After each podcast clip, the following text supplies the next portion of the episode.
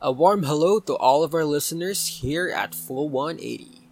I am Jaco, a sophomore student from the University of the Philippines, Diliman.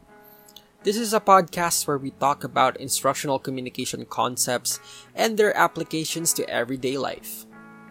In the previous episode, we talked about my personal preferences in learning, particularly how I like to simulate quizzes with the help of technologies and how much I enjoyed creating tasks based on my learnings in class. For today's episode, we have a special guest, one of my favorite teachers back in senior high school. He is here to help us compare the learning preferences of Gen Z students and millennials and how different the learning experience was back then. Please welcome Sir Don Taiko. Hi, hello. Hi, sir. How are you? I'm fine generally. Job's doing okay as well. And I'm also studying right now. So you have the experience of both a student and a teacher handling online class right now. So how is it so far? Yeah, I'm actually teaching right now and teaching is hard. So we have to like adapt to like a new setup. We haven't had like a full blown uh, online class before. It was really like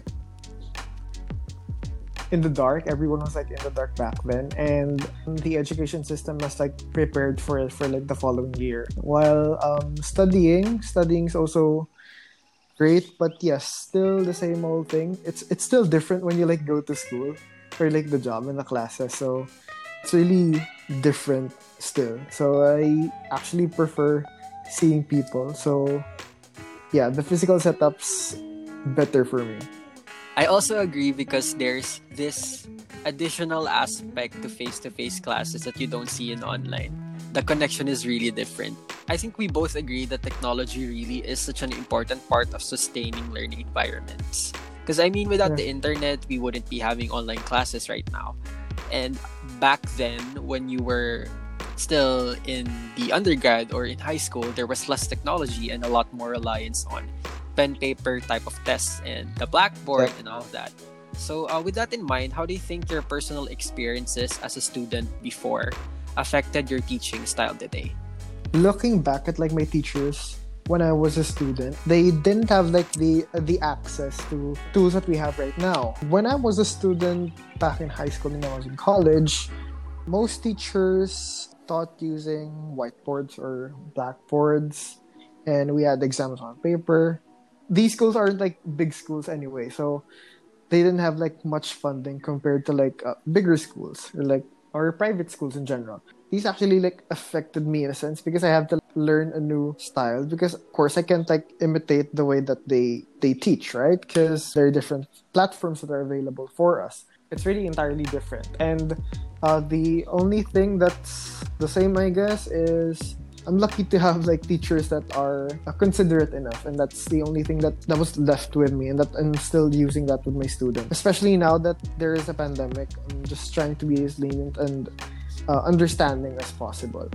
So, since there's the added aspect of the pandemic, how do you facilitate a teacher student transactional relationship? Because you know it's very difficult since you can't really see them in person. Mm, yeah that's the most difficult aspect. It's hard for me to like associate names and faces not even seeing them because uh, students aren't exactly required to turn on their cameras because it takes a lot of bandwidth and as much as possible we try to make it as accessible and easy for students so it's not too much of a hassle for them. Not everyone has like 100% like access to Wi-Fi, and this is still a private school. So, what more for like students that are not so well off, right?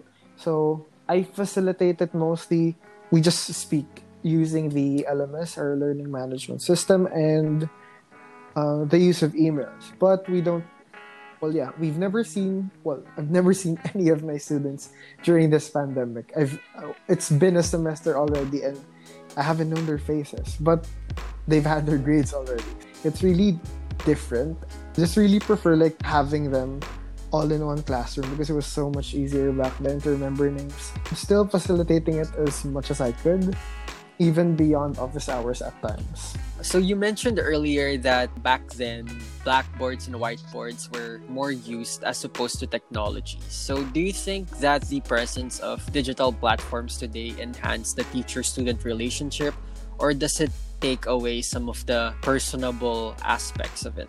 The social interactions like so much better. I mean, that's what I prefer, but looking at how we're set up right now and how techno- technology does a lot more we could actually enhance this relationship between the teachers and the students in a sense. So, in this case, obviously, we're limited. We don't do 100% modular learning right now. There's still this interaction that happens.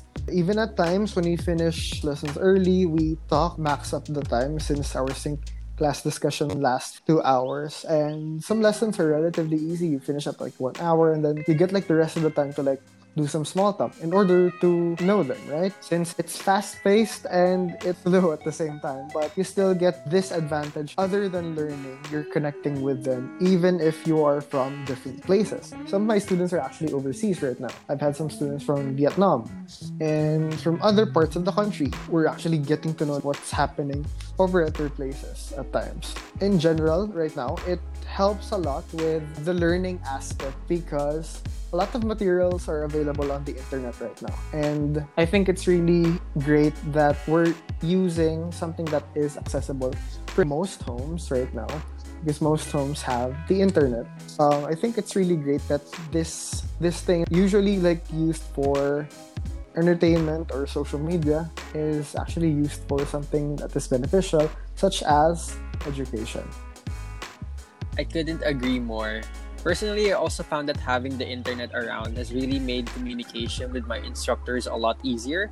And it kind of serves as a reminder that they're also humans just like us, and that they were also previous students who we can also talk to about our experiences.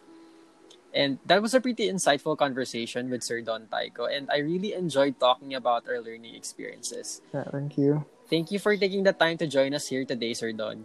Okay, thank you. Thank you very much. I really enjoyed sharing my experience as a student and a teacher to you. Uh, so that was great. Thank you. And that has been it for our episode. If you want to recount what it was like for your generation in the classroom, use the hashtag Full180Speech on social media. Perhaps you can tell us about some learning setups that were not fully represented in the media. Once again, I'd like to thank my professor, Ms. Gray and Keith Pasquale, for her modules, which provide the basic framework for these podcasts. For the next episode, we will be tackling more concepts on instructional communication. This has been Jaco until the next full 180.